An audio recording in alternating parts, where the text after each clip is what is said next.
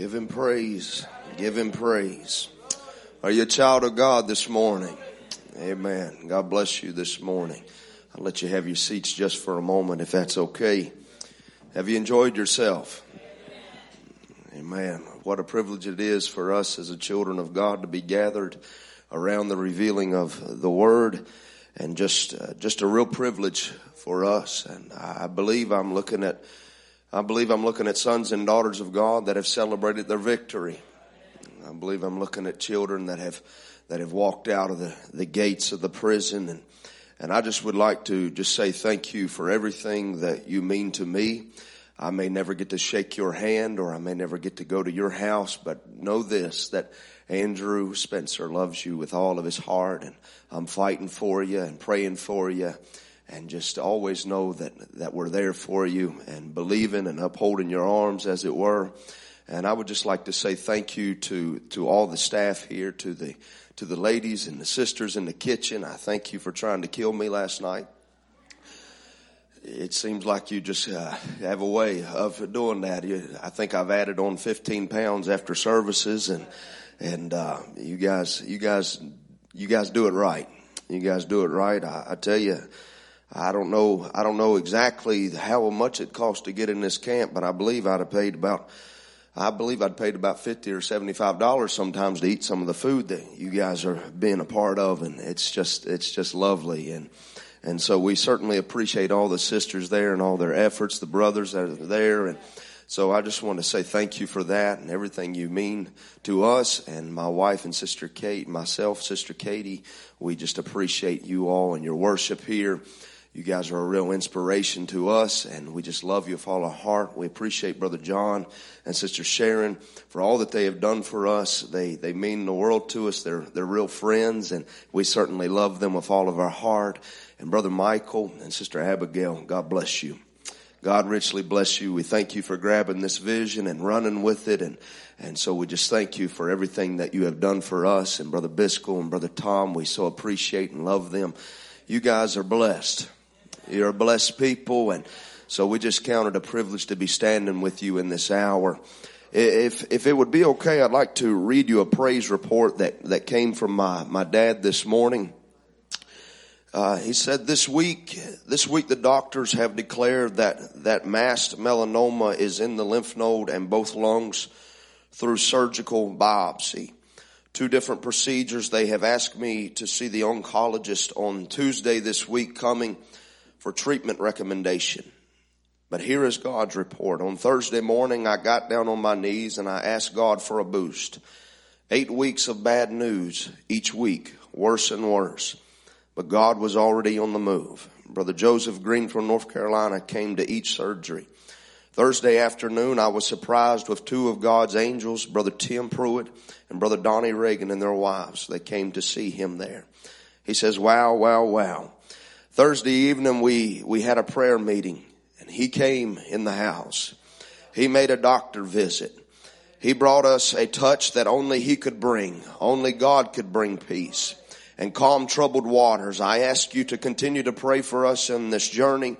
God is in control. Cannot thank him enough for every, I cannot thank them enough for taking the time and sharing their strengths in this battle. We shall see miracles. This morning I reported to my wife and brother Tim, I feel like a new man. Amen.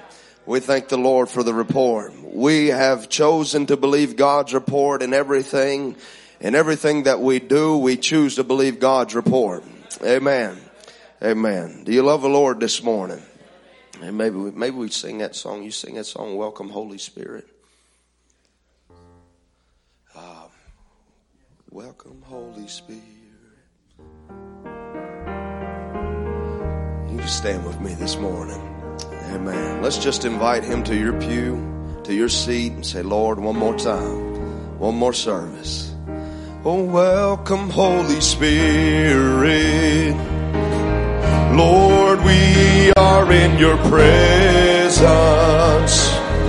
Oh, fill us with your power.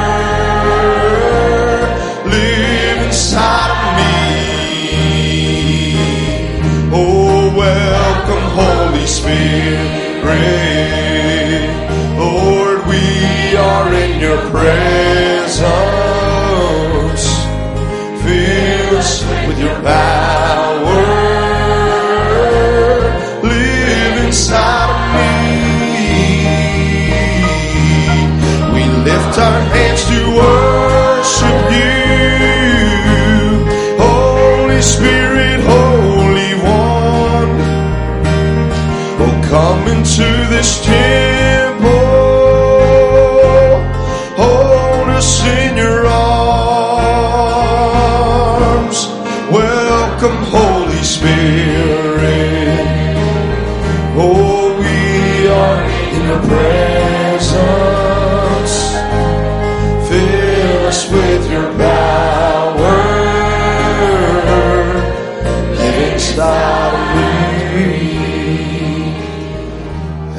Father, we come before you in the august presence of the Lord Jesus. Lord, we sense your nearness just now, Father. Your children have gathered one more time to worship you. Father, we know, Father, that we walk into this building, Lord, one way. And we'll either walk out the same way or we can walk out of here different. Lord Jesus, we're going to walk out of here different tonight. I want to come behind the word and say, I believe it with everything that's within me. I believe that these young people have had an experience with you.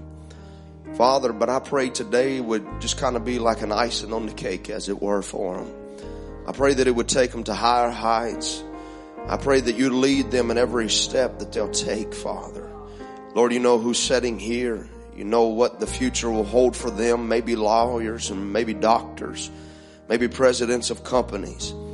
But Father, I believe sitting here is a body that is that is higher than any Congress. I believe there's a people that are sitting here that are of the kingdom of heaven. And I would ask, Father, today that you would just minister to your children one more time.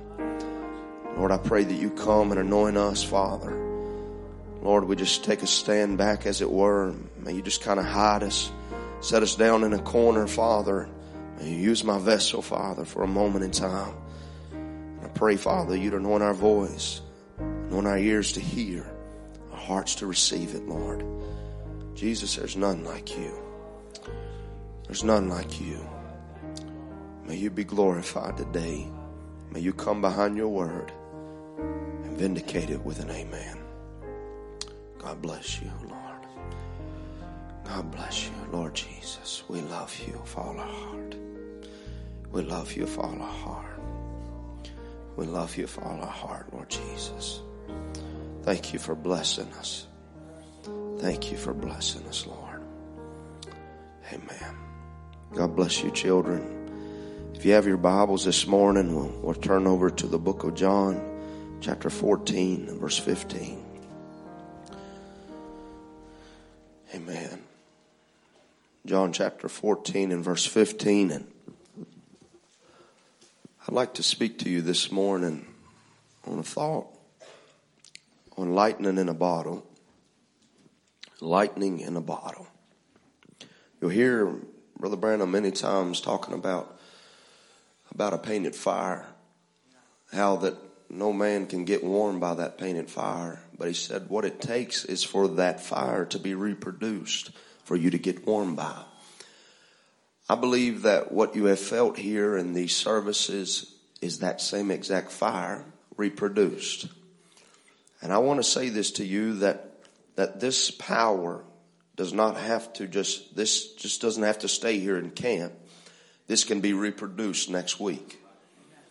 This can be reproduced in your life. You can, you can have a walk. This could be a start for you, but this could be a walk. And every single day, you can have that same power. You can have that same experience, that same Holy Ghost. Amen. So we want to speak to you by the help of the Lord on, on lightning in a bottle. John chapter 14 and verse 15, he, Jesus said that if you love me, keep my commandments. How many love him?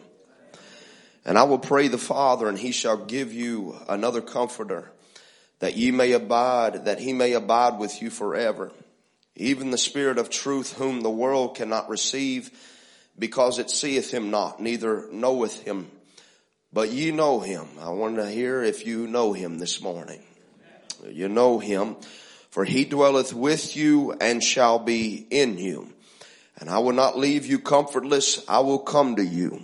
Yet a little while and the world seeth me no more, but ye see me. Because I live, ye shall live also. At that day you shall know that I am in my Father and ye in me and I in you. Amen. May God bless his word. You may be seated this morning in the presence of the Lord. Have you come to have church? Amen. So you'll hear, you'll hear this at that day, you shall know that I am in my father and ye in me and I in you. And we know that all that God was, he, he emptied himself or kenosis, he poured himself into Christ. And, and all that Christ was, he poured himself into the church.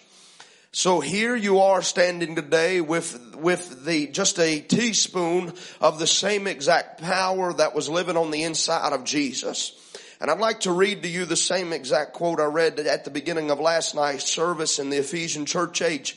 Brother Branham said that it is his life that is flowing and pulsating in the church, giving her life. And without him, there would be no life. Salvation is of the Lord.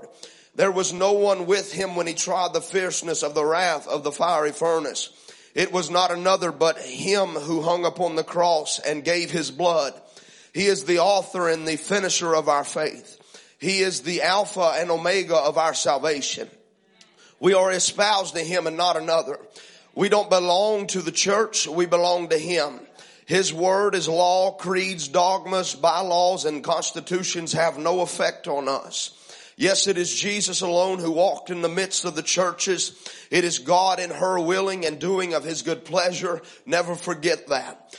You have only one relationship to God and God has only one relationship to you and that is Jesus and Jesus is eh, alone. So we realize that we look over in the book of Revelations and we see Jesus walking in the midst of the seven candlesticks there. It is showing us that he is still walking in the midst of the church ages. And i I say this to you that he, that he's still here that the same power that was there on the day of Pentecost is the same God that's here this morning. He's the same God that's wanting to live in your life and take you to, take you to a newer depth uh, of your walk with the Lord Jesus Christ. But before you can ever make that type of a walk or make that type of a march for Christ, you've got to realize this one point, that He is the supreme authority and that He is the Alpha and He is the Omega. He's got to be, He's got to be the first in your life and He's got to be the last in your life. He is and will forever be a living God. When time cease to exist, He will still be God. When there is no more Muhammad, He will still be God. When there is no more Buddha, He will still be God. When there is no more demons, He will still be God. And you will be there worshiping Him day in, day out, day in, day out. And you won't get tired of worshiping Him. You may be tired just a little bit this morning, but when you get on that side, you won't have to worry about going going to sleep. You won't have to worry about coffee. You won't have to worry about Gatorade because you will have such an overwhelming anointing that will keep you. You won't have to sleep. You won't have to worry about taking that two o'clock nap in the evening, but you will be there in an eternal body that does not get weak, that does not get tired, that does not get wore out, that does not get sick. What is it? It is a lightning strike that has took place in your life that will bring you to that side. You see, Jesus said that in Matthew 28 and 18, and Jesus came and spake unto them, saying, all power, that word power in the Greek is exousia. It means power, authority, and right, liberty, jurisdiction, and strength.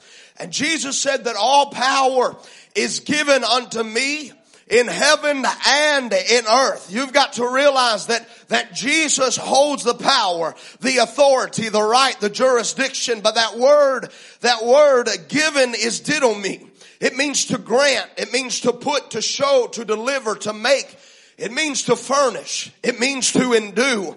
If you look on, on down through the Greek word, it means to give one to someone to whom he already belonged. It means to return. So Jesus says that all power is, is given to me. It's endued with me, but I want you to notice what Jesus said in Luke 24 and 49. He said, behold, I send the promise of my Father upon you.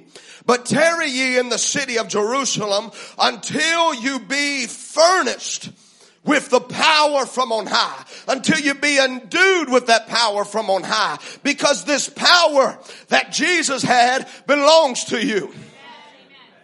Are you with me this morning? It belongs to you. So our only hope is in Jesus this morning. He is the author and the finisher of our faith. And you, you realize this morning that in God was attributes, attributes to be Father. And God could not display himself as Father, so he created himself a Son. In him was to be a sustainer and a healer and a deliverer and a mighty conqueror. But he could not do these things or display himself in glory. So God had to come down from heaven and robe himself in the flesh of humanity. And he fulfilled all of these attributes and these desires that was on the inside of him. But God did not only want that for himself. He wanted that same works, that same life, that same power, that same word to be living in a people, moving through a people. You could say that when Jesus was upon earth, that this was lightning in a vessel called Jesus Christ. And the prophets were looking for this one to come. They were looking for him to come. Now this word, this word, lightning in a bottle, it is the, it is as the moment of inspiration. It is the spur of moment, uh, a thought. It's a great invention, just wanting to be released. So we could say that, that, that God had these thoughts inside of him. Are you following me this morning? That God had these thoughts on the inside of him just waiting to be released. Now to catch lightning in a bottle means to, to accomplish a nearly impossible task. It means to trap something that is elusive or fleeting. It, it is usually in reference to something that was, that is creative. And when Christ was manifest, you could say that this was lightning in a bottle, that this was a power in a vessel that had never been seen before. It looked impossible to man. It looked impossible to the theologians of that day. It looked impossible to the Sadducees. But here was lightning in a bottle. You see, human minds could not figure out, as it were, they couldn't figure out how that, that how that one man would come behind Micah and Isaiah and Joel and all the prophets and all the prophecies and fulfill every single one of these prophets. But because Jesus was the Word, He could fulfill every single one of these scriptures because He was exactly what the prophet said that He would be. Whew. But here in an earthen vessel was that power, the one that created the worlds.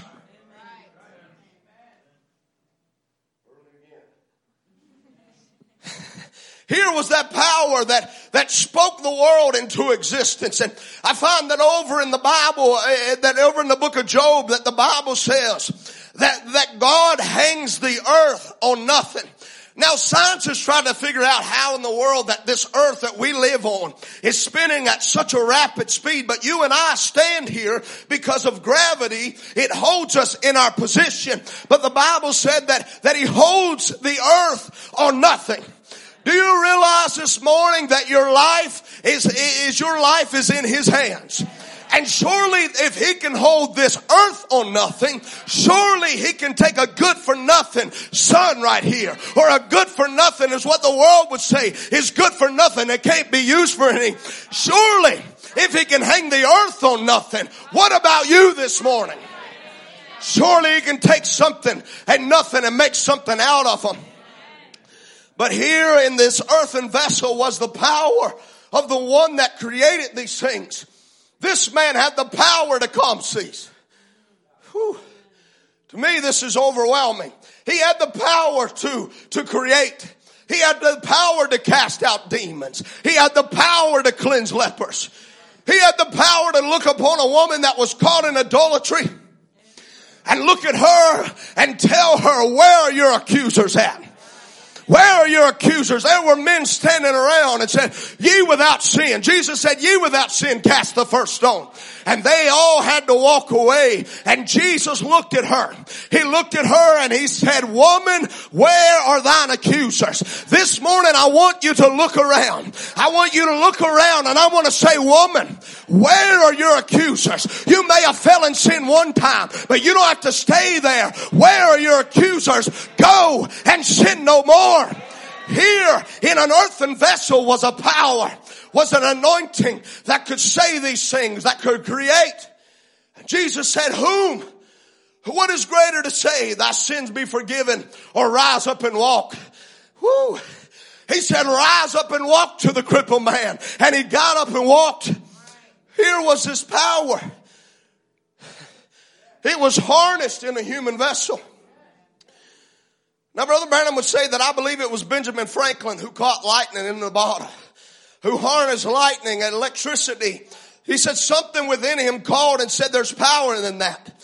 That power could be harnessed and you see, man, man did not have an understanding of what lightning was. And so they'd watched ever since the antediluvian destruction and they tried to figure out this phenomena of lightning. They wanted to find out whether it was the wrath of God or whether it was his judgment that was coming down and being displayed in lightning. But Ben Franklin, when he came upon the earth, he looked upon that lightning and he looked at it. He says, I believe that that power can be harnessed. I believe that I can harness this electricity that's coming out of the sky. Now people call ben, Benjamin Franklin crazy. For here he is walking and going out in a storm with a child's toy. And he's walking out there with a kite. And you've been called crazy too.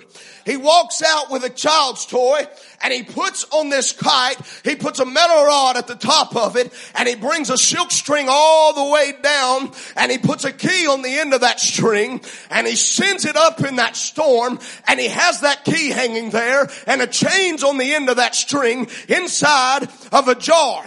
And Benjamin Franklin realized he thought that he could harness this power that he's seen in the sky. He looked at it as it would come down and it would strike trees and, and how it would change and transform the life. And sure people said he was mad. Sure people said he was crazy, but something on the inside of him said that this power can be harnessed. The prophet said if it's that powerful to shoot streets and, and burst timbers and split open the ground, what could it do if it was once harnessed? It'll light and flash and hit the old earth. And you can imagine this. Let's just kind of set the scene as Benjamin Franklin. There's a crazy storm that's coming down. Almost look like a hurricane's coming down. Benjamin Franklin's riding out on his horse and he's got his friend riding out on his horse with him. And he's going out there because he's got to have a witness. And so he goes out there and he goes out in the middle of the storm. And here's this storm of brewing and, lightning's a striking. And here all the people, you can imagine looking through the window that night as, as Benjamin Franklin's going out there and you would look at him and say, man, this dude's crazy. He's going out there. This is a strange time to fly a kite. It seems awful weird that a, that an old man's bringing out, bringing out a kite, Brother Silas, to go fly a kite in a storm like this. Seems like a very weird time to go do it. But they didn't realize that Benjamin Franklin was ordained to ride out into a storm. He was ordained to go out there because he believed that he could harness this great power.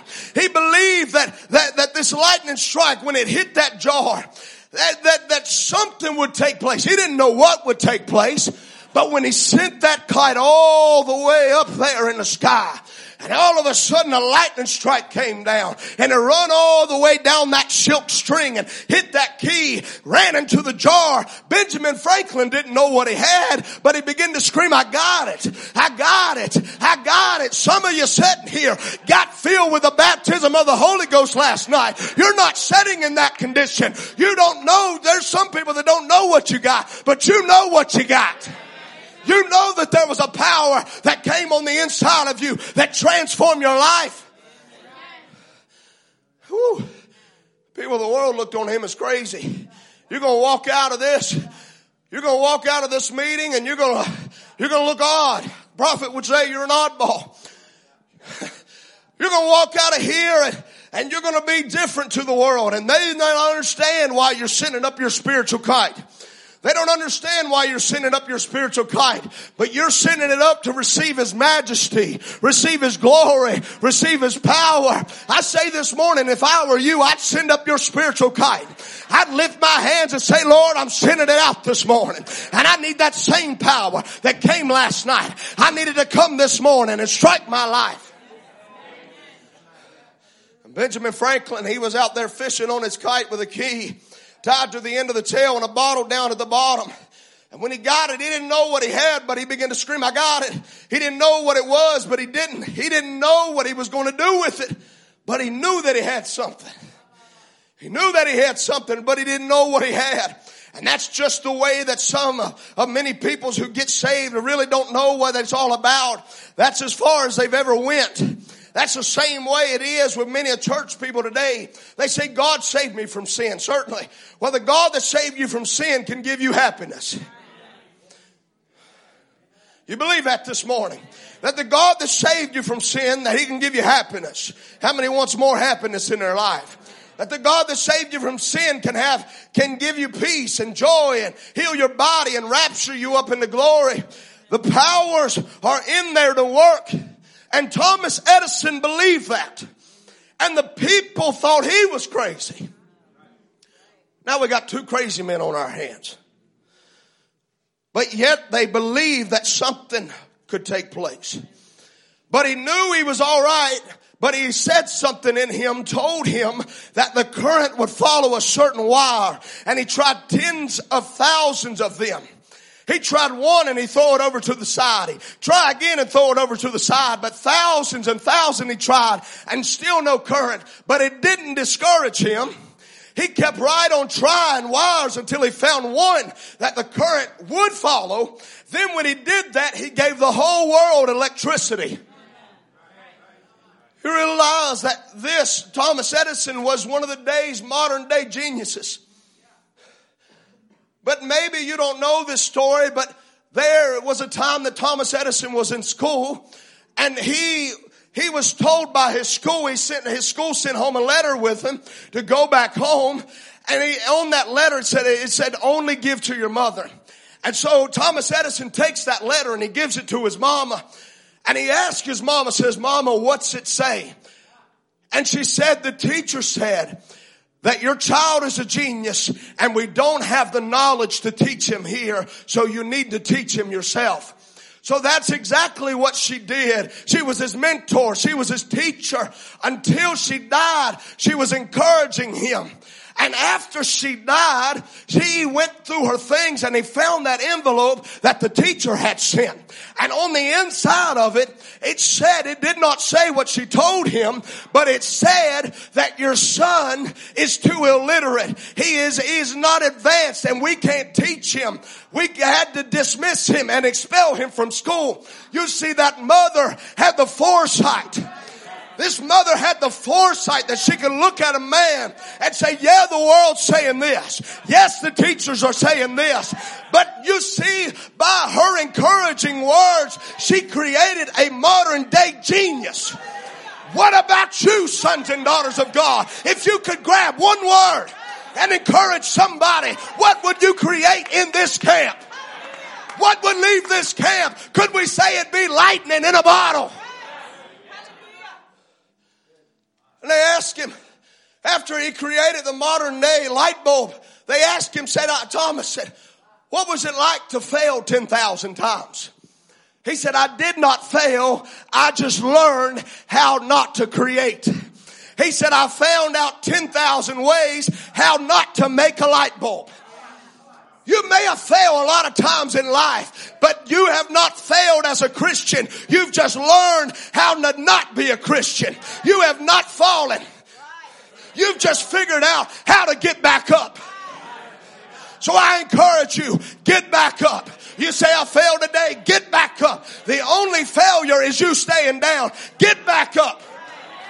The enemy's going to come against you on Monday, but get back up. He's going to come against you on next Saturday, but get back up. Don't you dare stay down. Don't you allow him to keep you down. You have not failed. You've just figured out how not to be a Christian.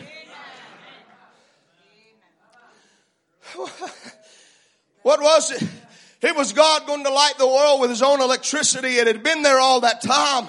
It was here all the time, but they, they just didn't know how to harness it and make it work.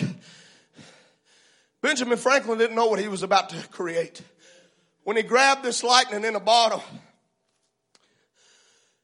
he didn't know what he was about to do. He was about to give light to the whole world. Do you think that Benjamin Franklin, it would blow his mind to see what is advanced just from that one lightning strike? I'd say that it would be overwhelming for him that he wouldn't realize that because of this one event in his life, that he created, he created the, he created the TVs, he created these things, and men harnessed that knowledge and they begin to advance in that. They begin to move in that realm of science and begin to have modern day advancements. And we live in an hour, but I'd say that, that Benjamin Franklin didn't realize what he was getting ready to start. I'd say that if Satan could realize this morning that if he, you woke him up this morning, did you pray this morning? Hell has been stirred this morning, but they don't realize what has been created in this camp.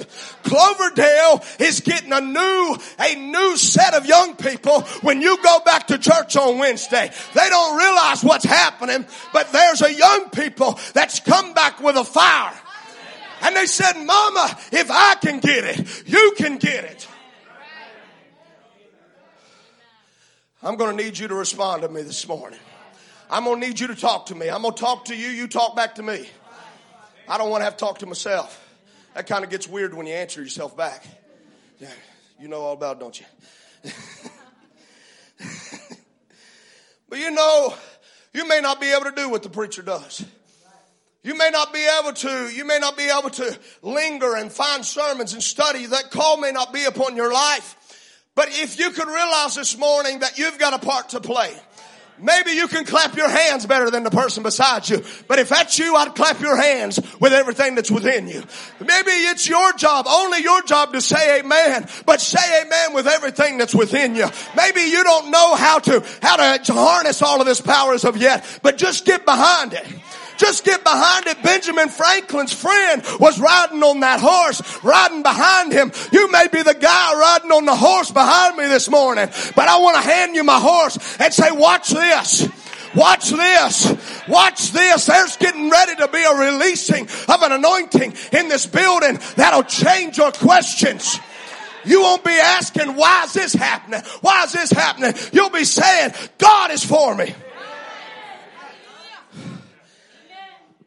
Well, now the same Holy Spirit that fell on the day of Pentecost that's healed the sick back there, it's been here in the church all the time, but the thing of it is, you don't know how to make it work for you. Now there's a thing that makes it work is faith to believe. And when you believe and take him at his word, that's the lifeline and it cannot fail. Now you sisters, you woke up probably this morning, maybe some more back in the back maybe did this this morning.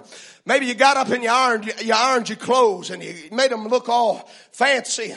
I know that's what my wife, my wife did this morning. She grabbed the electric iron and she made me look halfway decent this morning. I still ain't got that curly hair or anything, but yet she made me look like how I kind of am this morning. But you know, I'm going to go out and I'm going to wrinkle these things all up and she's going to have to do it all over again with another set of clothes. But if Sister Katie would go back through that, go back to that cabin and she grabbed that electric iron and she grabbed it and there's nothing happening, she couldn't just scream out, well, there ain't no such thing as an electricity. She would just have to realize that something wasn't plugged in. So maybe you have not felt what we have felt here this morning, but there's no way that you can say there's no Holy Ghost. All you got to do is get plugged in. Why don't you plug it in this morning? Say, God, I ain't experienced what the kids beside me have, but God, today's my day. This moment's my moment. How many wants more of Him? Now the Bible says in 1 John 5 and 4, for whosoever is born of God overcometh the world, and this is the victory that overcometh the world, even our faith. So faith overcomes death. Faith is the victory over death. Faith is the victory over sin. Faith is a victory over sickness. Faith is a victory over worry. How many's been worried? How many's been nervous in life? How many's had complexes in life? Maybe you ain't never figured out where you fit in. But faith is the victory. Faith will put you in your spot of belonging and faith is the victory over worry. Faith is the victory over frustrations. Faith is the victory over the world and Brother Branham said, in the faith is our victory. He said, faith is a conqueror. Faith is an overcomer. It, is, it isn't just a peacemaker, it overcomes. And faith is the victory that overcomes the world. What does it do? What is faith? What is the conqueror? Conquer and victory is the same. To conquer, it means to beat down, to override, to handcuff, to throw into prison. It means that the sin that once ruled you, you rule it now. It means that you have overcame it and you have whipped it and you're greater than it is. Do you realize this morning that the faith that you had, that you have here this morning is greater than sin? It's greater than doubt. That, that what you have received is the faith that was once delivered to the saints. And that faith has enough, your faith has enough power to go out and create a new world and go live on that world. But because God has a law, you cannot go out and just create because there's a law there. But you have the faith to be able to create an atmosphere. As brother Andrew was saying that, that he had, he was able to pray and he was able to break into that atmosphere. If you can realize that you're going to go out and you're going to have other kids that are going to play all kinds of different music and all kinds of different things, but you have the power to create an atmosphere to change the whole situation. You as young people are very powerful people. I just want to tell you this this morning that that what is bottled up on the inside of you can be reproduced again. Now, there are statements that say, now what happens here stays here. Don't let that be at this camp. So, what happens at camp? Don't stay at camp, take it back home. Take it to your family, take it to your job, take it to school with you. Don't let it stay here at camp. But may you be able to say that what I caught, what I caught at this camp is what's going to take me out of here. What's been delivered to you is a faith to overcome every sickness. A faith to overcome every doubt. A faith to overcome every depression and every, every temptation. There's a faith here. And you have tapped into that faith. You know, now, now this lightning science tells us that each lightning strike wields the power of a ton of TNT. It wields the power of a ton of TNT and that lightning strike is only there for milliseconds and it leaves a mark wherever it hit. You know, I was here, I was here in Canada not too long ago and somebody came to me and told me, told me that my dad was TNT. Hell hates dad because he's dropped bombs on, on him for years. So they nicknamed him TNT. And they say, your dad's TNT and you're Tannerite. So that makes sense. That kind of makes sense. He said, the person said, now your dad's TNT and what you do is you go and light the fuse and then you run off. He said, but you are Tannerite and all you do is just blow up. Well, that kind of makes sense. I come, I come out of that same genealogy that he came out of. This did not come out of a Spencer generation where there's nine generation of preachers, but what's on the inside of us is wielding enough power, uh, wielding enough power that'll set you free. Now lightning, lightning is formed in the downdraft and the updrafts of clouds. So they, they, they tell us, science tells us that, that this great lightning, this great phenomena is formed in the updrafts and the downdrafts of the clouds. And I have found in my life I have found in my life that when I go to lifting up my praises, when I'm in the middle of my storm, that if I can go to lifting up my praises to God, if I can go to lifting up my voice to God and there becomes an updraft of praise, all of a sudden there comes a downdraft of God's blessing on my life. And all of a sudden it sends down a lightning strike that'll blow the eyebrows right off of Satan. There's so much power in your praise this morning. You know, praise is a powerful thing. Praise is a beautiful thing that when you go to praising God, it brings God down on the scene. The Bible said that He inhabits the praises of His people. So when you're sitting there, you ain't got to be screaming, you ain't got to be hollering, but you can go to praising God, and all of a sudden there comes an anointing over top of you. Why? Because you're praising Him. Some of the most powerful people I know is people that's quiet. People don't say hardly anything, but you can feel them when you walk in the building.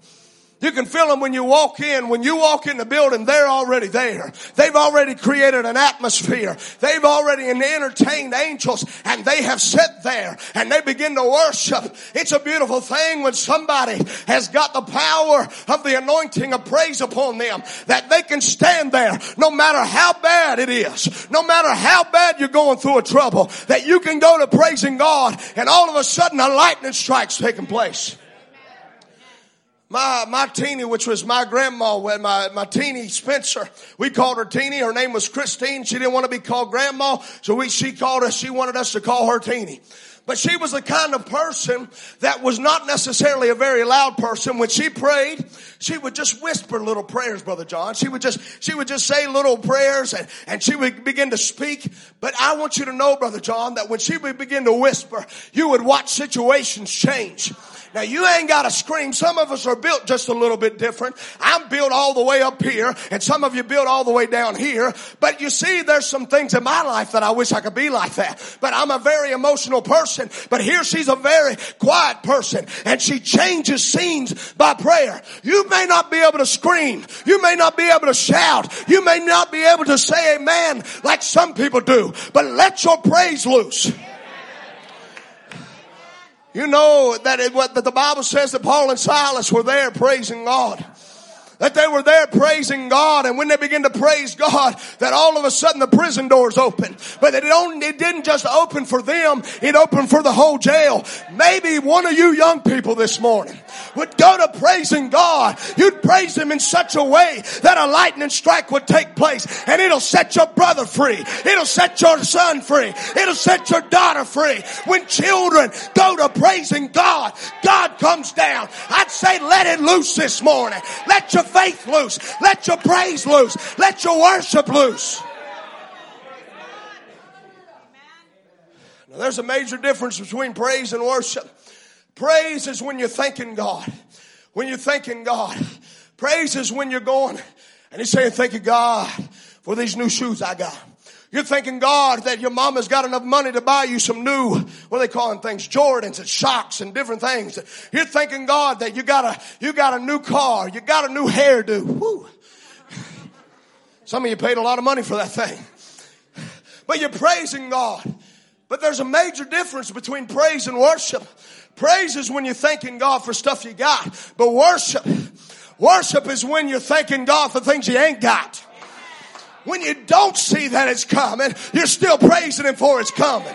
You're still worshiping Him. When you don't see the Holy Ghost, you're still worshiping Him. You ain't maybe, maybe you don't see deliverance coming, but you're still praising Him because you know it's coming. I'd say maybe you're sitting here this morning. Why don't you let it loose? Maybe you ain't got the Holy Ghost yet, but maybe you just stick your hands up and defy gravity and you say, Oh God, I'm not leaving here the same way I walked in. I maybe don't see the baby yet, but the baby's coming. Brother Branham said that praise brings the baby. When Mary didn't even feel the baby kicking, she was still telling people about it. Maybe, maybe this morning, maybe this morning you could say, hey, I don't maybe feel it. Maybe I don't see it, but I got it. I got it. I got it. I got it. I got it. And all of a sudden, there comes a birth. There comes a baby. Maybe you just let it loose. Let it loose. And all of a sudden, God comes down and He inhabits your praise. Woo, I say it's a powerful thing to praise God. Science tells us it's all kinds of health effects that comes by a lightning strike. Hard to believe it with the record that Brother Ron's got, that he's not accident prone and things don't happen to him, but he's been struck by lightning. Ain't that amazing? Yeah. Struck by lightning. Somebody asked him one time, what was it like to get hit by lightning? He said, well, he said, I was weed eating. He said, it knocked the whole head off my weed eater. That's a pretty powerful thing. But science tells us that if you get struck by, if you get struck by lightning, that it causes nerve damage. You know, I found that to be true in the Holy Spirit then when I got struck by him, that it made me shake in different places. It made, made everything just, just move like it, maybe, maybe that this humanistic standpoint, it wasn't supposed to move that way. But when lightning struck me, it made me move in a different way that I'd moved before. Science tells us that it causes brain injuries when lightning strikes. And I found that to be true. I no longer think my thoughts. I think his thoughts. The world may say I'm brain dead. The world may say I got brain injuries. But as for me and my house, I know where I got a lightning strike at. I know what happened in my life. And the world looks at me as a fool, but I'm a fool for Christ. Whose fool are you? Science tells us that, that lightning strike causes heart palpitations. I hope I'm saying that right. Heart palpitations, you can tell me if I'm wrong. So lightning strike can cause heart palpitations and it causes an irregular heartbeat. You know, I no longer beat the way that I wanted to as the old Andrew Spencer, but my heart began to beat after his life. And I wanted to live his kind of life, to have the same power that Jesus could walk down to the widow of Nain's son and lay his hands on the brow and he could raise that dead man up. I'd say, let that lightning strike you, lay your hands on that brother beside you and raise up a dead man. You once were dead in the trespasses of your sin, but now since you've been quickened, have been made alive in Christ Jesus.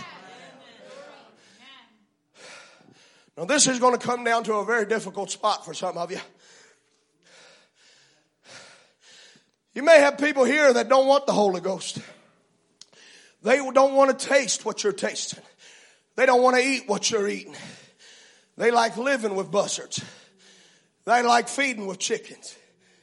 This is a very difficult thing for me because I realize that that there's there's going to be people here and it very it very much strikes my heart and hurts me that there's going to be people that walk out of here. It's just the way it is. It's just the way it is that people won't accept this power that could be released. There's people that are sitting here saying, you know what, I'm refusing this baptism of the Holy Ghost because you see, they don't want Him to be Lord over their life. They don't want Him to rule and reign in their life. You see, a lot of people want to be saved and they don't want to go to hell, but they don't want Him as their Lord. They don't want Him to be Lord over everything that they live in, every aspect of their life. But you see, there's people, it, it hurts my heart. It breaks my heart and it makes me spend time after time, nights in prayer, just thinking about the people that sat here in this presence and did not get a touch. It breaks my heart. It breaks every son and daughter of God, their heart. So maybe, maybe that's you. Maybe you're sitting here and you just don't want this good old fashioned Pentecostal revival. But you know, I want to tell you something if that's you. That science tells us that if someone is standing within 30 feet of a lightning strike, that they can experience a blast wave equivalent to an 11 pound TNT bomb. So if that's you, you better run for cover right now because there is lightning that is striking. You better not get in 30 feet of me. Let me put it in another round. Satan better not get close to this camp. There's going to be a bomb drop. There's going to be a lightning strike here that'll wield the power of a ton of TNT. There's going to be a young people that said it's for me. Satan, you better not get close to us. We're liable to blow up at any time. I say let it loose this morning. Let's send Satan right out the gate this morning.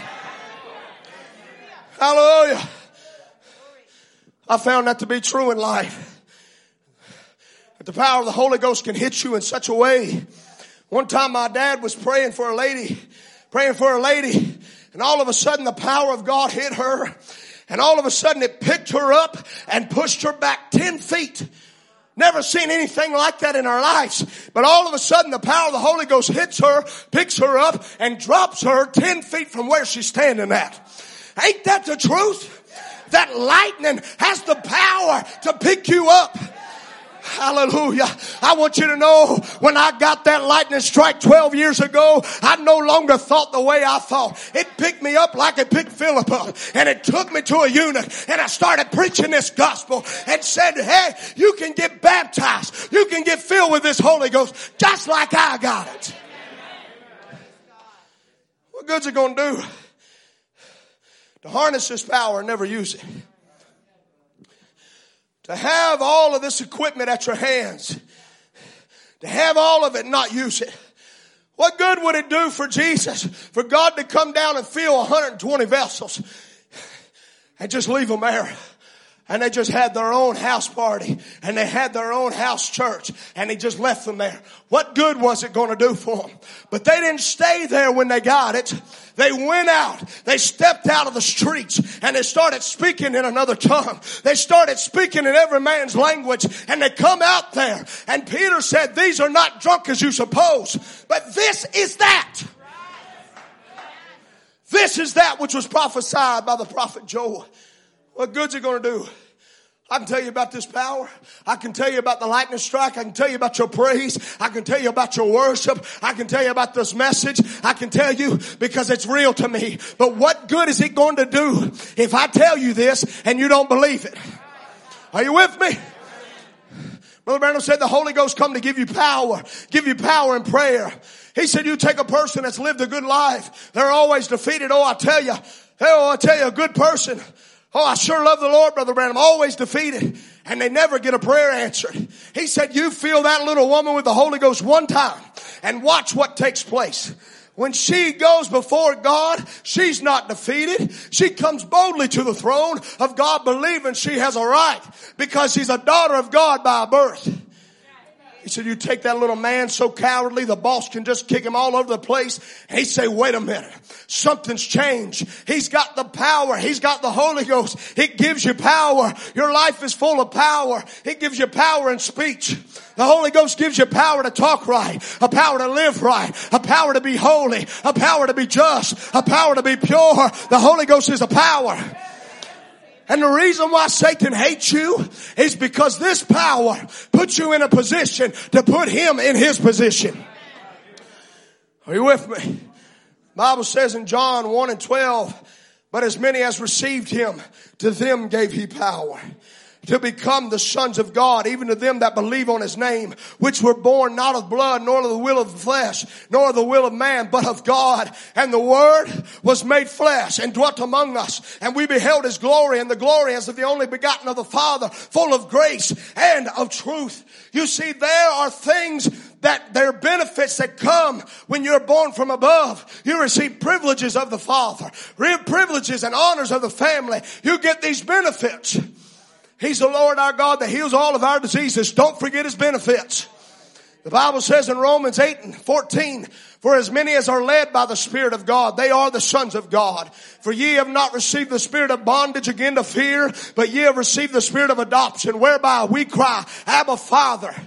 The Spirit itself beareth witness with our spirit that we are the children of God. And if children, then heirs, and heirs of God, and joint heirs with Christ if so be that we suffer with him, we may be also glorified together. Galatians 3 and 26, for ye are the children of God. Somebody say, you are the children of God by faith in Christ Jesus. The prophet would say, I'm an heir of divine healing. I'm an heir of joy. I got a right to be happy. So what makes you so happy? I got a right to be. How do you know? Because I'm an heir to it, amen. Whew, now I feel religious. Yes, I'm an heir to the happiness. I'm an heir to joy. I'm an heir to peace. I'm an heir to eternal life. I'm an heir to the Holy Spirit. I'm an heir to every evidence is God. I'm an heir to the authority of God. Amen. Who made you that? Not me. He did. Every one of you is an heir to the same thing. An heir to a throne. He that overcometh shall sit with me on my throne as I have overcame and sat on my Father's throne. Amen. I'm an heir of all things. Not just one thing, all things. Everything's under your feet. Even death is under your feet. Grave is under your feet. Hell is under your feet. Sin is under your feet. Everything is under your feet. You're an heir. You are dead and your life is hid in God through Jesus Christ. And you are rose again to eternal life and sitting in heavenly places in Christ Jesus. Call us anything you want to. Call us what you want to. Say we're crazy if you want to. But we're heirs. Heirs to what? All things. I want you to say that this morning. We're heir to all things. I'm an heir to it. I can walk up in my daddy's house anytime I want to and get myself a PB&J. Why? Because I'm an heir to him. I can walk up in there. I can get a coffee anytime I want to because I'm an heir to it. You can walk up in here this morning and an heir, being an heir to Jesus, you can ask what you want to and you can get what you want to. You said ask that your joy may be full. The reason why you have not is because you ask not. You're a heir to all these things. So why wouldn't you take them? Why wouldn't you take these things? Why wouldn't you take it? God's for you. Who could be against you? The Bible says that there's no weapon that's formed against you it shall prosper.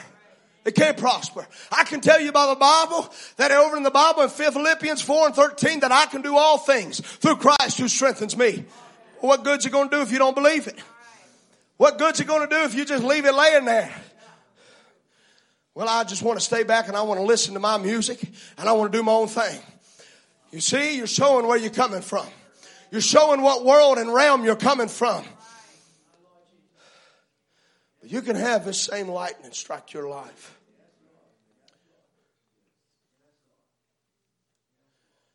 We say, well, I'm battled on every side. Well, you're not alone. Me too. Well, I don't know. I don't know if I can trust God all the way through. Let me tell you, you trust Him. He'll be right there. You trust Him and He'll be right there. You take a step and He'll lead you. He'll guide you. He'll be with you. You got to be willing to receive it. I wonder if there'd be somebody that say, I, I want to receive that this morning. I need guidance like never before. Amen. God bless you. The reason why you can reach out and grab a hold of those things is because you're an heir to it. It's yours. You can have those things. Jesus had all the power in heaven and earth, but he didn't keep it to himself come to give it to you. He come to give you a new birth. Sin is a very evil thing. Sin comes in and it'll destroy your life. It'll rob you of all your peace. It'll rob you of all your joy. It'll rob you of your friends. Sin's a very evil thing. Sin's a killer. Sin will show you, show you having a good time by smoking a cigarette, but it won't show you the end result. Sin will show you a good time of drinking a, drinking an alcohol beverage, but it won't show you the end result. It won't show you cancer in your lungs. It won't show you, it won't show you, it won't show you a eat up liver. It won't show you all those things. But sin is so enticing. It's so, it's so out there. So, so it's trying to, it's trying to grab you. It's trying to grab you and just bring you in but you don't have to stay. You don't have to stay in that. Look, I understand. I understand that world. I understand that sin is pleasurable for a season. I understand those things. I grew up in one of the greatest homes there's possibly to grow up in. I knew all the, I knew all the quotes. I knew about the 42 inch caribou. I knew about the green checkered shirt. I could tell you about serpent seed. I could tell you about, I could tell you about the baptism of the Holy Ghost, but it never lived until there was a lightning strike.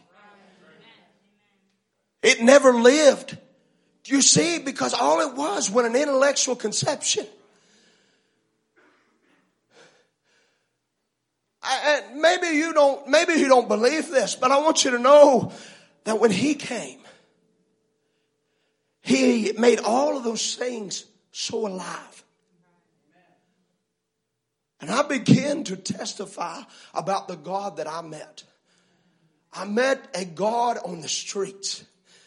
I met a God, and God had came and softened my heart and changed me. And it hurt my heart so much when I went back and tried to tell my friends.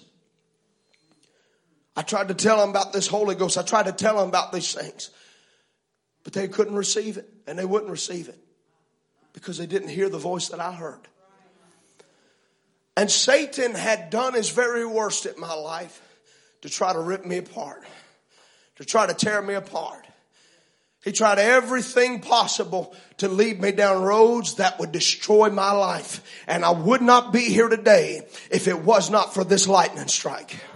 I would not be here today. I would have been, I would have been in the grave because you see, there was a killer after me. He was coming after me with everything that was within me. He was trying to kill me with drugs. He was trying to kill me with all types of sin. He was after me. But there was a God that was rich in mercy and he reached down his hand and he did not leave me in that condition, but he took me to a higher height. He took me to a level that I could understand. Why? Because before the foundation of the world, I was an heir to these things. You see, you may have fallen and you may be so covered up in sin that you may think there's no way that I can live right. There's a blood that washes all of that. The biggest thing is forgiving yourself. Now, now I'm gonna minister to you right here. The biggest thing is forgiving yourself. God's already forgive you. God's got a power that He's so much God that He is the one that created all things. He created all time, space, and eternity. But when you repent of your sins, He can't remember it. But you're stuck there with a memory that remembers you did this and you remember you did that. And there's always an accuser there, always accusing you. Well, I seen you when you did this. I seen when you got on that dirty website. I seen when you smoked that dope. I seen when you looked at the wrong thing. I seen this. But God don't remember it, but you're still sitting there. You're sitting there and you're thinking, I did these things. I want you to know there's power in forgiveness. If you look down in Matthew 6 and you'll read through the Lord's Prayer, Jesus begins to break into forgiveness. And if you can go into prayer and start, start praying to a God that will forgive you of all of your sins and forgive you of all of your iniquities. And you can break into a prayer and you say, God, I've got these tormenting devils in my life. I looked at the wrong thing. I said the wrong thing. I talked to my mama the wrong way. I look, I did the wrong thing. And you can break into a prayer and say, God, I'm asking you send the Holy Ghost down through my memory, down through my conscience, down through every channel of my spirit realm. And all of a sudden, I'm telling you today that there's a Holy Ghost that'll purge your memory, that'll tell you that you are a son and daughter of God before ever Satan put his hands upon you. You didn't belong to him. You belong to God from the foundation of the world. You may have made a mistake. You may have fell in sin. Get back up. Get back up. Get back up. Don't you stay there. If you need help, call out. I'm here to help you. There's a holy God that's here to help you. Oh, hallelujah. When you go to asking God, Satan has tried his very best to tear you apart. He's tried his very best by scars in your family, scars in your past to break you apart. But I want you to realize this, that you were God's before Satan ever got a, got a little handhold on you. You were God's before Satan began to put a little chokehold on you. You were God's. I want you to look at your neighbor and say, I was God's. I was God's. I want you to say it till you believe it. I was God's. I was God's before the foundation of the world. Before I was, before I was Sam Ray's son, I was God's son. Before I was Michael Ray's son, I was God's son. Before I was born in this church, I was God's son. I was God's son. Before I ever was a Spencer, I was in God's mind. And what was in God's mind had to be released. Had to be released. Had to be released. And all of a sudden there came a lightning strike that bottled up on the inside of me. The same power, same life, same Holy Ghost, same word, same manifestations.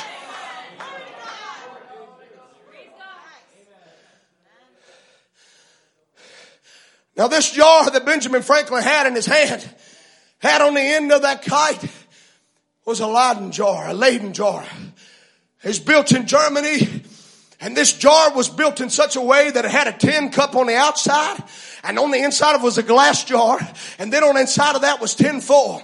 And down on the inside of there, there ran that silk that silk string. And on the inside of there, there was a chain that was touching that tin foil that when the lightning struck, that when the lightning struck, that it sent a charge into that jar. It sent a charge into that jar. That this, that Benjamin Franklin was watching in the sky was now harnessed in this jar here, Benjamin Franklin grabs a hold of this. It's harnessed. He's got a charge. Now they tell us that if you take that light, that Leyden jar, which is the same thing as a conductor, is what I understand, or a, a capacitor in this hour, is it's the same thing that it has that, it had that charge on the inside of it. Now you can dismantle that jar. It was built in such a way that it could be dismantled and took apart, take away the chain, take away the fall, take away everything. Isn't that just how Satan has done your life? He's tried to rob you of your, rob you of your faith, rob you of your joy, rob you and try to dismantle you, dismantle you, tear you apart, strip you down, tried to offer you everything that he could offer you. He robbed you and he dismantled you and he tried to tear you apart. But science tells us that you can take that Leyden jar and put it all back together and it has enough charge on the inside of it that it'll light a hundred watt bulb, uh, light bulb for three months. I say this to you. Satan's tried to tear you apart. There's enough power on the inside of your soul that'll send hell right back to its place. There's a power. There's a power here that'll set your soul afly, make you live right, make you talk right, receive this message, live this message, be this message. I hope you realize what I just give you. I give you something that'll be there with you in the night hours. I give you something that'll be there when ain't no friends around you. Satan's done his worst. He's tried his very best to destroy the Spencer family, to destroy the Ray family, to destroy the family of God. But there's so much power that when there is no more devil, there will still be you.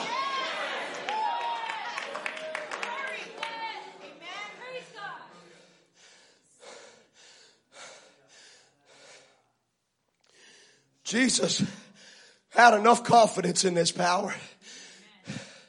He had so much confidence in this power that he could climb up Calvary's tree. He could climb up that hill and he could bear all the pain. He could bear all the reproach. Everybody speaking about him. Everybody spitting in his face. But he had so much, he had so much quickening power on the inside of him, that quickening power, that confidence that he had on the inside of him. He realized the more they hit him, the more you were healed. The more he, they striped him, the deeper they put those thorns in his head, the greater your victory. He was willing to go to the cross because he had confidence in that quickening power. That what David said in Psalm 16 and 10, though y'all will not suffer your Holy One to see corruption and now will not leave my soul in hell. Well, looks like I broke something. There's enough power. Well, I'll just preach with it in my hand. Brother Michael's battery died last night, but that was a physical battery. That was not a spiritual battle or a spiritual battery. You see what's living on the inside of Brother Michael. His, his iPad may die. His technology may die. But I want you to know there's so much power in Brother Michael Ray that even if he ain't got his iPad, there is a Holy Ghost that lives on the inside of Brother Michael Ray that Satan is so afraid of him you see, you can take away my iPad. You can take away my computer. You can even take away my Bible. But what's on the inside of me is the same word, same power, same life, same Holy Ghost.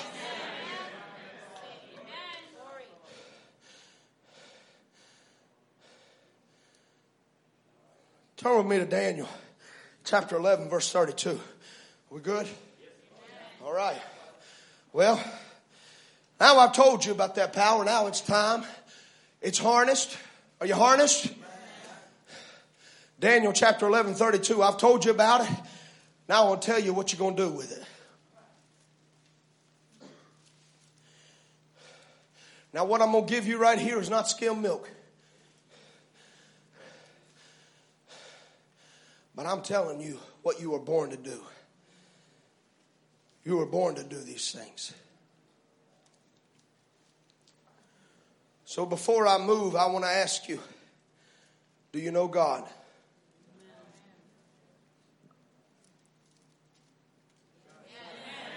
Do you know God? Amen. Amen. The Bible says here in Daniel 11 and 32 And such as do wickedly against the covenant shall he corrupt by flatteries.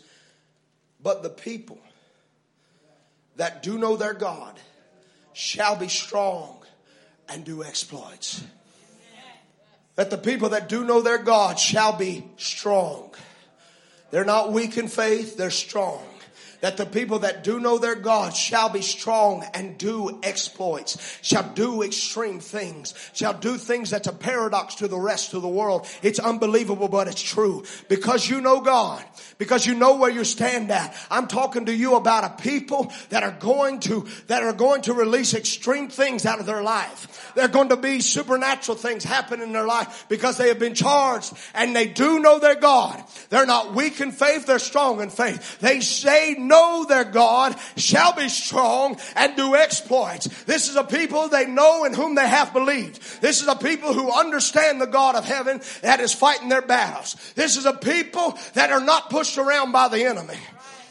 I'm talking to a people that's been hit by lightning people that's been struck by lightning, they're not pushed around by the enemy, but they're pushing him around. This is a people that know their God, that know He's not three persons, but they know that the Father, Son, and Holy Ghost are all one. And this is a people that's been baptized in His name, that live in His name, that speak in His name, that worship in His name, that live in His name, that do every word and deed in His name, and they shall be strong and do exploits. We are moved by a Spirit. And if healings was in Jesus, healing is in you. If faith was in Jesus, faith is in you. If power was in Jesus, power's in you. If visions was in Jesus, visions are in you. You can't separate the body. The headship of Christ has come down. The intellect that was in the mind is now operating in a body, moving in a body, channeled in a body. And if Christ had rights, you got rights. If Christ had power, you got power. You have went and you took the book out of the mighty angel's hand. You ate the book. You became the book. I'm talking to you about a people that's so completely yielded to Him that the bride knows what He wants done with the Word. When she says house of hell give way, house of hell has to give way. When she says cancer's gotta leave, cancer's gotta leave. There's a people that is so in harmony with the Father and the Son that they do exactly what He says. She don't move because she's standing on thus saith the Lord. A people that hell can't hold a people that hell despises, a people that hell hates, a people that God, that God is for and Satan is against, a people that cancer is eating and trying to destroy your life, destroy your spiritual life, destroy your natural life. There's a greater cancer than in the body. There's a cancer in the spirit realm that's trying to eat up your spiritual walk. But I say let the Holy Ghost loose against that cancer this morning. That he not rob you of your joy, rob you of your peace, rob you of your happiness. Let the Holy Ghost loose on him. Who's stronger? Who's stronger, cancer or God? Who's stronger, sin or God? Who's stronger, depression or God? Who's stronger, complexes or God? Who's stronger, sin or God? Who's stronger? Who's stronger? Who's stronger? Who's stronger? If God's for you, if God's for you, if God's for you, if God's for you, you are a people that know your God. You know your God. You know your God. Slap your neighbor and tell him, I know God. Be easy doing it. Don't slap them too hard. But you know who you are. You know where you're at. You know where you're living at. So you can stand in that moment. You can stand in that moment when, when the pastor ain't around. You know your God. You can stand there and you can realize that the same power that was in Jesus is on the inside of you. You can stand there in that moment when the pastor ain't around, when the deacon ain't around, when your mama ain't around, and you can say the same power that lived in Jesus is living on the inside of me. And when Satan comes to rob you, Satan comes to kill you, you can say, take your dirty hands off of God's property. I heard last night that you are a loser and I'm a winner, so I'm going to take God's word. I am stronger than you are, Satan. Why? There is a power on the inside of me. Brother Branham said, which is stronger, a son of God or an archangel in heaven? You are stronger than the angels in heaven. The same power, the same life is living on the inside of you. You're carrying a DNA that's a Holy Ghost DNA. You can go all the way over to France. You can go into Belgium and you will find the same Holy Spirit that lives here, lives there. You can find the same Holy Ghost that makes a young people live right. It'll make them live right there. This ain't just for camp. This is when you go out of camp. Now, if God is for me, who can be against me? And who shall lay anything to the charge of God's elect? Every believer in Him tonight is so possessed, so possessed, and so completely given over to His words become like the words of Christ.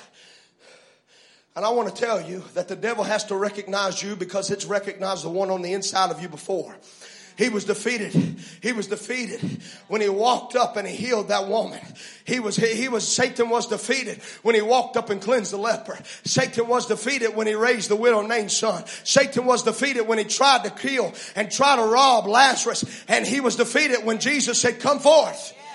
He was defeated. He was defeated when he climbed up on Calvary's hill. He was defeated. He has to recognize the one that defeated him 2,000 years ago is the same one that's living on the inside of you. And if Jesus defeated him then, he's got to defeat him now.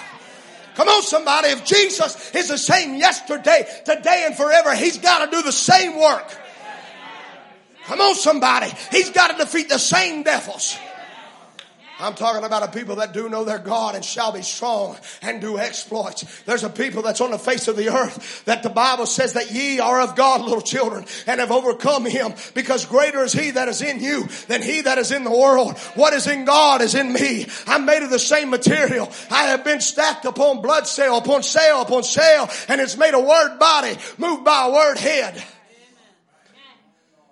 Do you know who you are? Do you know who you are? Respond back to me. Do you know who you are? Yes.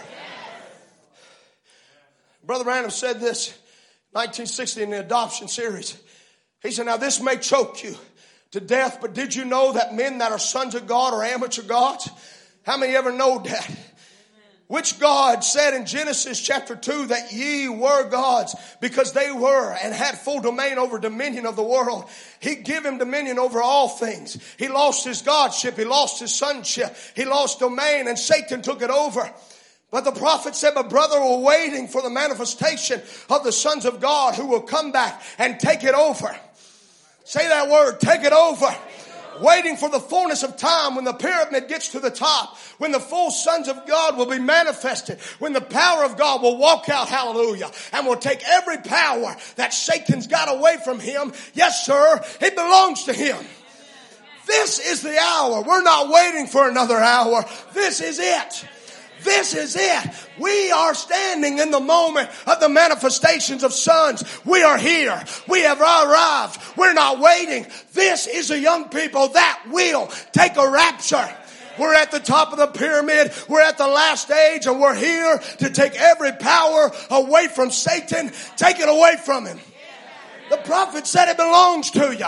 Take it away from him. Who's going to help me? Who's going to help me? Who's going to say, I am ordained of God to take Satan's power away from him? If you're the bride of Jesus Christ, all that was in the head is in you. And the bride ain't sitting back. She ain't backing up and she ain't giving up. She ain't turning around. She's marching onward. But Brother Branham said that she's standing on her feet. This is your moment to put your foot on your enemy's neck. This is your time Joshua had time. He needed more time. So he asked for the sun to stand still. Maybe this is your time. Maybe you've been waiting for your time. Maybe you've been asking, God, I can't leave here. God, I can't do this without you. You know that none of us can do this without Him. We can't make it through. It is He and He alone walking in the midst of the seven golden candlesticks. Never forget that.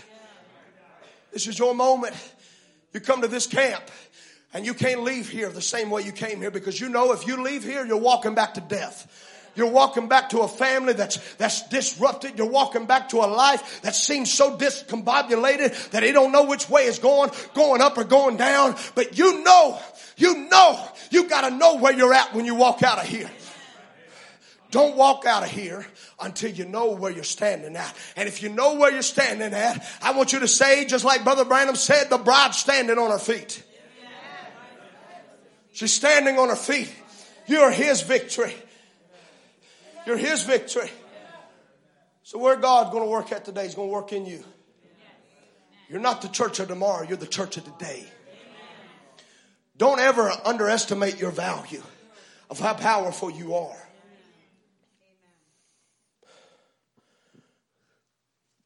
There's some young people back in Virginia that believe the same God that you believe. They live, they live the same kind of life that you live. And they desire the Holy Ghost just like you're desiring it. They walk according to the beat of the music. They're walking and they've heard the voice that tells them to get back in line and march onward, Christian soldiers marching as to war. There's a young people that just like you. So you're not alone in this. But you have the authority because you know who you are, you know where you're standing at, but you have the authority to take the power of Satan away from him and do with it as you please. There's a young lady at our church.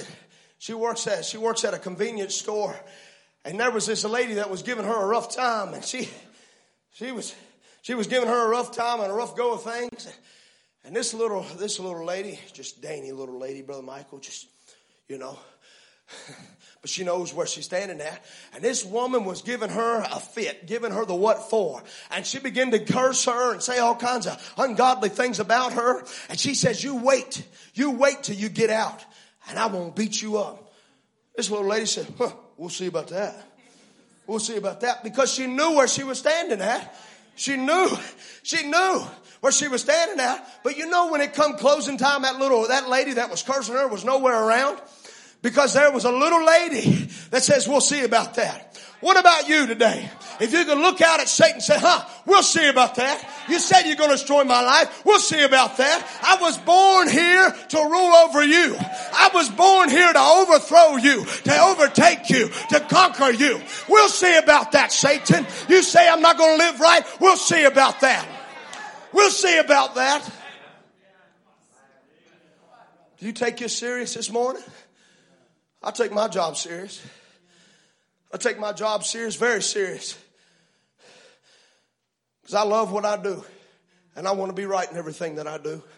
And I've had all types of critics rise up against me and try to tell me that I shouldn't be preaching no more. They try to tell me that I shouldn't stand up here no more. So I just go back to the Bible. They tell me I can't preach, so I just go back to the Bible. And the Bible says, How shall they hear without a preacher? So I'm going to keep on preaching. I've had people try to tell me, Brother Martin, that I shouldn't worship no more. I've had people try to tell me I shouldn't dance no more. I've had people try to tell me that I shouldn't worship and I shouldn't praise God no more. But I went back to the Bible and I found what the Bible said. And the Bible said in Psalms 150, praise ye the Lord. Praise God in the sanctuary. Praise Him in the firmament of His power. Praise Him for His mighty acts. Praise Him according to His excellent graceness. Praise Him with the sound of a trumpet. Praise Him with a psaltery and a harp. Praise Him with a timbrel. Praise Him with a dance. Praise Him with string instruments. Praise Him in organs. Praise Him on the loud sounded cymbals. Praise Him on the high sounded cymbals. Let everything that hath breath let everything that hath breath, let everything that hath breath, let everything that hath breath praise the Lord. Praise ye the Lord. So I went back to the Bible and the Bible said I should be worshiping Him. So I'll just take what the Bible says. They tell me I shouldn't have be emotional and I shouldn't be excited, but I went back to what Brother Branham said. And he said that anything without emotion is dead and you need to bury it. So I'll take what a prophet said over what a top of critic says. They said I need to go back to the Bible, that I need to go back to the Word. But if you ain't figured this out by now, that's why we're shouting. That's why we're dancing. That's why we're worshiping. That's why we're preaching. When the world don't want it, you want it.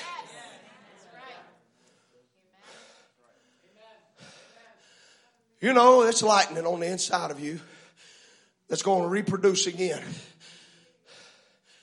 Now, firefighters tell me that when they go into a house and they're looking, they're looking at looking at this fire that, that, that's burning this house. That they're looking at all types of different fires. They're looking at how it's working in the room, and there's a certain type of fire That's called an overflow.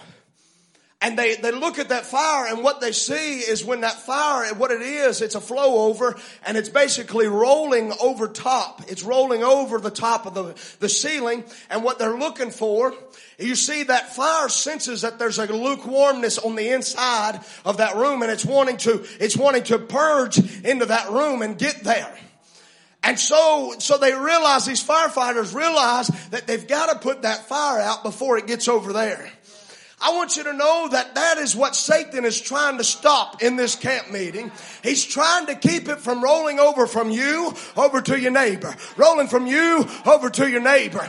And so Satan is trying to blow his lukewarmness on top of you from catching on fire, but he can do all he wants to. When God's looking on you, that same fire that fell on the day of Pentecost will live on the inside of you. It'll light your fire. I'd say, oh God, just overflow. Just begin to move in this place. Begin to touch lives and minister to lives and flow over, flow over. Move in this life. Move and touch my life. Begin to move, oh God. Begin to take us from this realm. There's lightning on the inside of you. There's lightning on the inside of you. And there's some people that don't want this fire. But this fire that I have, the world didn't give it to me and the world can't take it away from me. This joy that I have, the world didn't give it to me, so the joy, the world can't take it from me. This love that I have, the world didn't give it to me, so the world can't take it from me.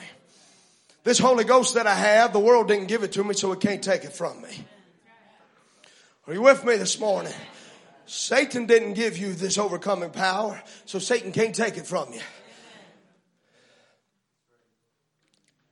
This same Holy Ghost is here. There's people who don't want it. There's people who don't want this message. But they're just proving what Jesus said. That you can't fill old bottles with new wine. So thank you for confirming what Jesus said. But I'm looking at a young people that's got this stimulation of the revelation of the word and they want exactly what God's put in this hour. You see, they have been recreated. They've been transformed and what's living on the inside of them is only the Holy Ghost in power and it's going to keep them alive from day in and day out. Amen. Amen. Amen. Amen. Amen. Amen. Amen. Amen. Amen. Amen. Do you love him? Will you serve him? Will you praise him? Let the sister say, let the sister say, let the brother say, let the deacon say, we got three, four, five. All right, let the church say. Amen. Oh, amen. Oh, amen. Amen. Amen. Everybody say amen. Oh, amen. Amen. Amen. Amen. Can you live right? Amen. Will you serve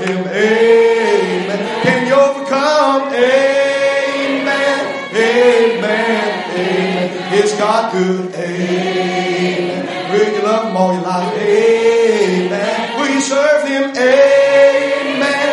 Amen. Amen. Is God good? Amen. Do you will you will you will you serve him? Amen. Amen. Amen. Well, ain't God good? To give us so many blessings undeserved. That's what we are. Well, ain't God good? To give us so many blessings and undeserved. That's what we are. Well, God is good. Oh, all the time. Oh, God is good. All the time. But we ain't got the right chorus. We ain't got the right, so we need Brother Ryan to come. We need all of these brothers that know how to praise Him on the organ, praise Him on the high sounding cymbal, praise Him on the low sounding cymbal, praise Him with a string instrument. And I need everybody else here that has breath in their lungs this morning.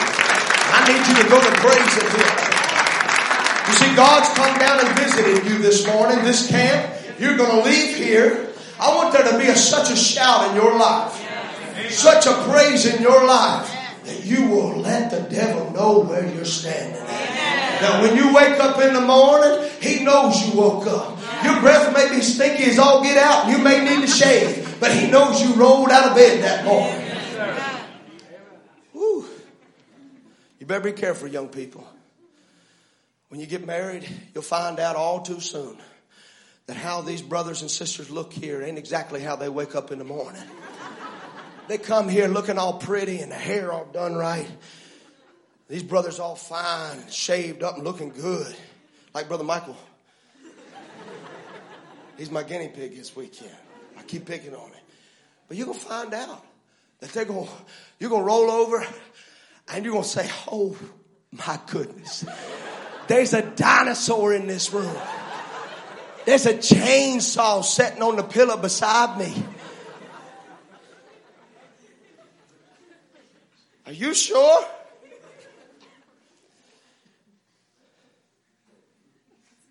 Brother Anthony, it's going to be okay, buddy. She'll get over it. She'll get over it, but it'll be okay. But when you wake up in the morning, she may think, man, Tonka Breath 5 has just woke up.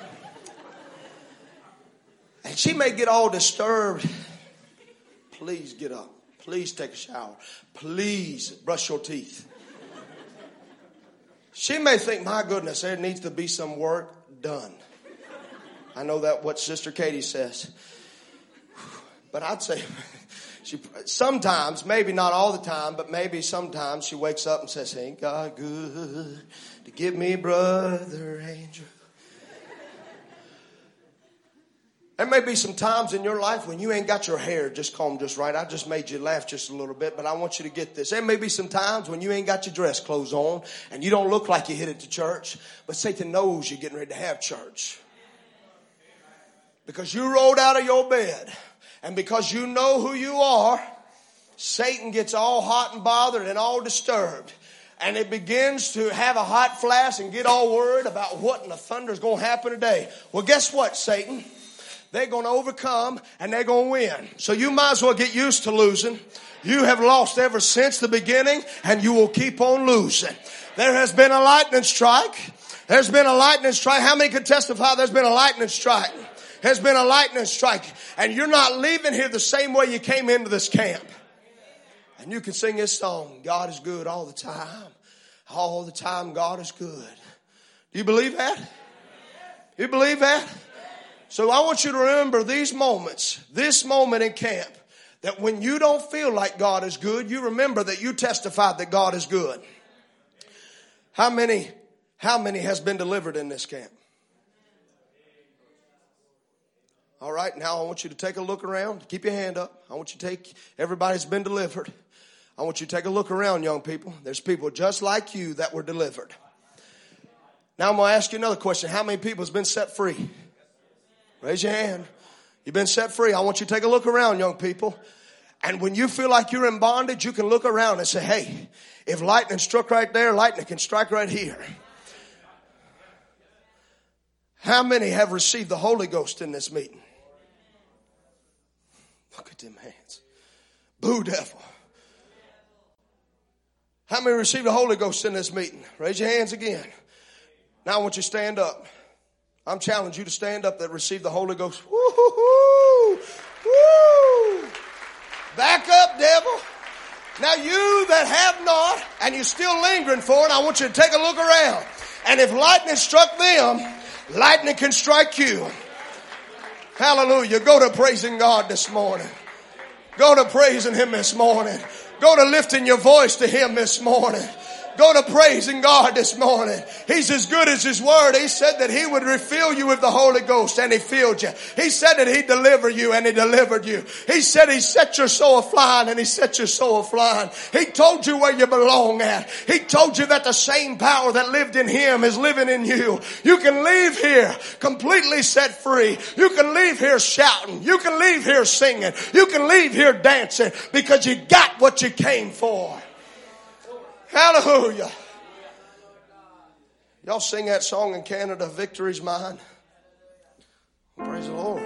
It ain't just a Virginia song. You know, Brother Biscoe came to our church one time and I think it, we, we were singing, I think we were singing, I'm gonna fly away. I think that's what we are singing. But there's, there's just a southern thing sometimes that slow songs down. I mean, some kind of crazy way. They got maybe they can't pronounce the words just right or something. We got that twang down here in Virginia, got that country, and so we couldn't say it as fast as maybe Brother Biscoe said. And so he said, "Hold up here. Let's just let's let's let's speed this up. Let's get a little. Let's have a little victory here. Let's speed this thing up. Let's sing a song of victory this morning."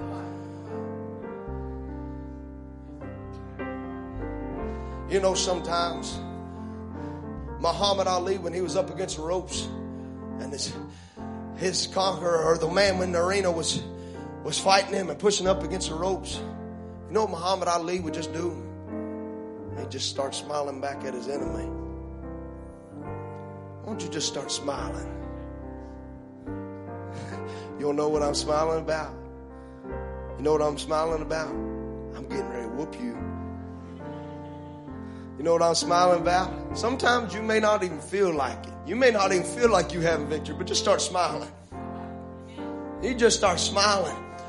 Last night, I don't know if you noticed, I was standing over here beside Brother Michael. As Brother Michael was having himself a good time.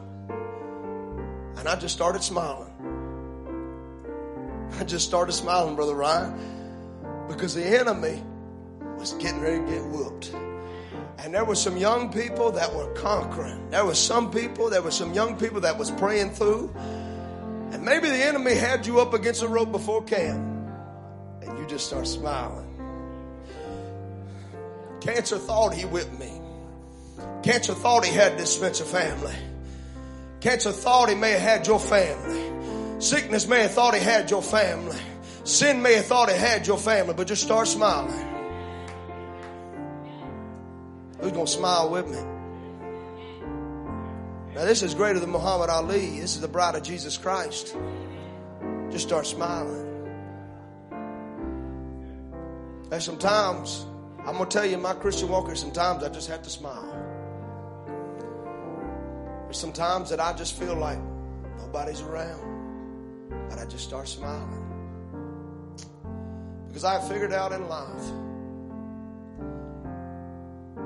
greater is He that is in me than He that's in the world. I can just start smiling because I just know that this is an enemy that's trying to make me feel worthless and useless. But I can start smiling because I know one bigger than me is about to show up with Silas. He's about to show up and show out because he's God. Victory is mine. Do you want to celebrate? I, I like I like to celebrate. World's got their parties, they got their social events, and they have a celebration like never before. Man, they'll stand out in the freezing cold and they'll celebrate their team, and their team's probably going to lose, and they'll celebrate, take their shirts off, paint their face up, and all kinds of things. What about us this morning? Shouldn't we be able to celebrate? Shouldn't we be able to sing, Victory is mine? Victory is mine. Victory is mine, not just my neighbor's, but mine. If that's yours, I'd like, if victory's yours this morning, I'd like you to stand. And I want you to sing this song like never before. I want you to sing it with meaning. Sometimes you got to worship with attitude. You got to worship with attitude. Say, hey, hey, hey, hey, hey, I know where I'm at. Do you know where you're at, Satan? You're about to lose. Victory is mine. Well, victory is mine. Oh, victory is mine. Victory today, it is mine, mine, mine. I told Satan to get thee behind. Oh, victory today is mine. Well, I woke up this morning, I didn't have a doubt. I knew that the Lord would bring me out. So I said, Lord, help me please. I got up singing shouting victory. Victory is mine. Victory is mine. Victory today. It is mine,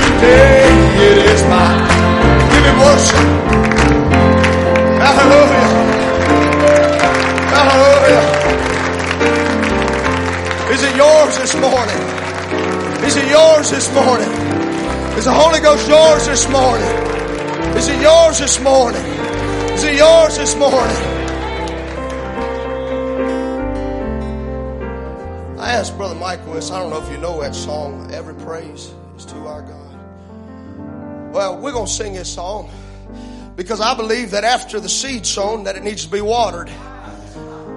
There was a story of a young man, an eight year old boy that one time in South Carolina that was kidnapped. He'd been a, he was, he'd been raised by his grandma and went to church all, all of his life basically, and he desired to be there when his parents didn't want to be there. And this young man was outside playing basketball and, and he was out in the streets there in South Carolina. And this young man, sure, eight, eight years old, afraid, scared, put in the back seat of a car and this, this, this kidnapper was sitting there. So all this little boy, all he knew how to do was just praise. He'd heard about people that, that would praise and that Satan would set them loose. So he started singing this song. Every praise is to our God. Oh, every word of worship with one accord. Every praise, every praise is to our God. As this young boy, as he began to sing that song, that kidnapper shouted out to him, Shut up. Shut up. And he just started singing with a little bit more attitude. And he started singing, Every praise, every praise is to our God. The kidnapper hollered back at him and said, Shut up. Shut up. I told you to shut up. And just started singing louder. Every praise is to our God. Every praise, every praise is to our God. And he started moving higher. Sing hallelujah our God. Oh, glory, hallelujah is to our God. Every praise, every praise is to our God. The kidnapper said, I told you to shut up. And he just kept singing. He just kept on singing and he kept on singing and he kept on singing. You know what the kidnapper did? That little eight year old boy had started praising God so much that the kidnapper kicked him out of his car. Because an eight year old boy began to realize the power of worship and the power of praise, and a kidnapper had to kick him out of his car. What about sons and daughters of God this morning that can go letting their praise loose and all of a sudden the shackles start falling and prison doors start opening? Why don't you let your praise loose and say, Every praise is to my God. Let me loose, let me loose, let me loose, let me loose. Every praise is to our God.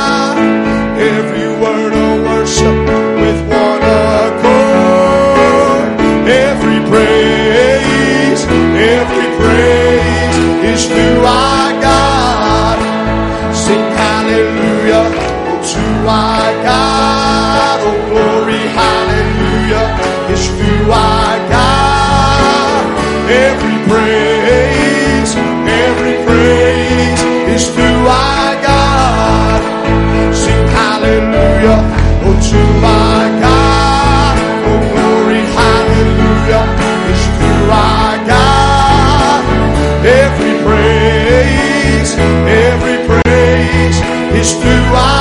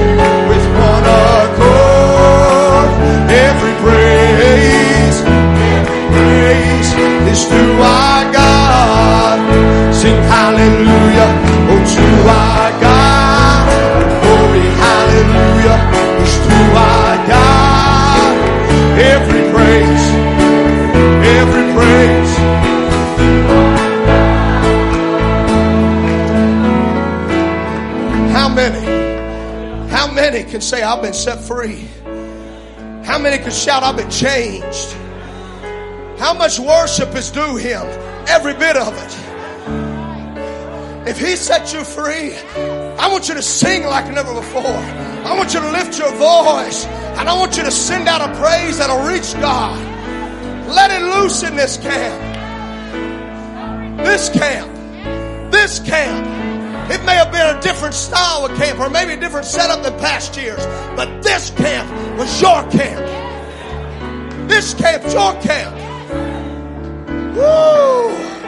Hallelujah! Hallelujah! Every praise is to our God. I want to say to you that I love you with all my heart. I thank you for preaching with me. I thank you for responding with me.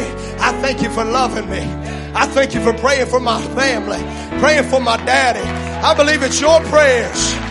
I believe it's young people like you that'll reach out and touch God. And we'll say, We won this victory. And we'll start smiling because cancer had to leave, demons had to leave because young people begin to praise God. Ain't God good? Let's send up another praise offering to Him. And let's sing that song, Brother Ryan, every praise. Every praise ain't to your mama, and every praise ain't to me, and ain't every praise ain't to the deacons or the brothers here. Every praise to God. The God that delivered you deserves every bit of it you can give Him. So I just start singing. Brother Michael leads, I would say, let's just start singing. Just start singing. Maybe you don't feel it right now, but I want you to start singing. I want you to put into action what you heard. Let lightning strike. It can be reproduced. It can be reproduced. God bless you. Every praise is to our God. Every praise is to our God. Every praise is to our God. Oh, every word of worship with one accord. Every praise, every praise is to our hallelujah.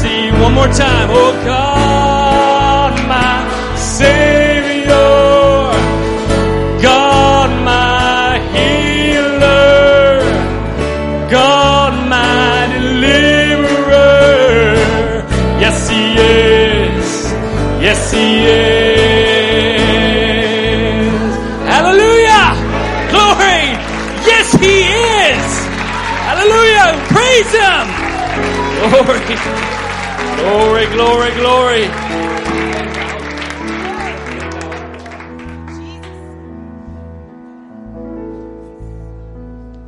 Ten thousand reasons. Ten thousand reasons. Bless the Lord, oh my soul. we sang this last camp. This is an anthem. This is an anthem. I could, I could start preaching. we had a weekend. We had a weekend, didn't we? This is where we belong, is right. That's where we started. I can imagine the prodigal son. Where did he he started? He where did he where did he belong? I'm just, going to talk just a moment here because this is where it started. This is where it started. God's trying to tell you where do you belong. Satan's trying to tell you belong in his world, his in his under his binds and his bonds. Right? That's where it started. God came and said, "You don't belong here. You don't belong here." But what happened is because God came and He came to Himself, and only God could do that. God came and He came to Himself and said, I don't belong in this muck. Satan had him so deluded that the muck was, this was better than where he came from. A father's house with robes and food and all the riches and the glory of his king, of his father's kingdom. And here Satan had brought him into the muck and the mire and something changed. Something came across the pulpit and said, you don't belong in the muck. And he came to himself. He says, I belong in my father's house. What a celebration that was when he came over that last hill and his father's looking and you know the song, when God ran, that father ran to him, said, you belong with me. You belong here. He threw a robe on him he gave him his ring. That was a celebration. And right now we're going to kill the fatted calf because many of you have come to yourself tonight, this morning, last night. You praise him. You shout. You came to yourself. God gave you the grace to come to yourself and find out this muck and this mire is not where I belong. Ha! and now you're lightning bolts. I love it. That was good. Lightning bolts. So we're going to sing 10,000 reasons. 10,000 reasons. Bless his holy name. You're going to have to help me on this one. Oh, my soul. Oh, my soul. Worship his holy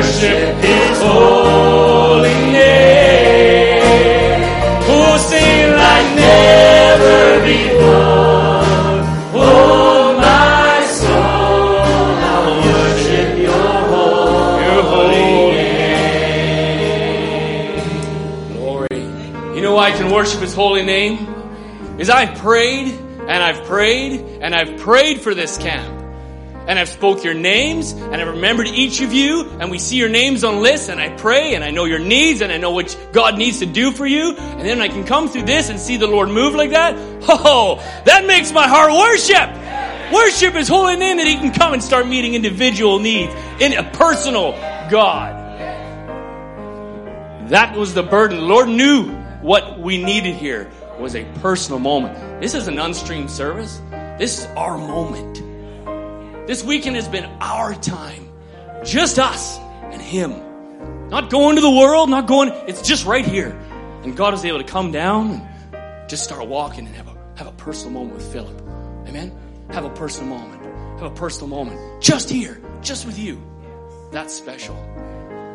That's our God. We started with sacred sands. And we opened the service on sacred sands. What did what happened with Moses after he had that moment? What happened? Let's just go down that road a little bit. Where did Moses go after that? He met the pillar of fire in a burning bush, and God met him in a personal way, and he knew who his God was. He gave him a commission. Commission of what? Go and take Egypt down. And he walked away from that experience knowing God is before him, and he was a voice to Egypt, let my people go. He was a lightning bolt in a bottle. And he systematically, through the word of God, took Pharaoh and all of Egypt down, and it was a rubble after he was done. Because of a personal experience with the burning bush. That's what you are. Go into Egypt, go into this world, and be a lightning bolt. And strip Satan of everything he's tried to do, and start being, be a Moses in your world.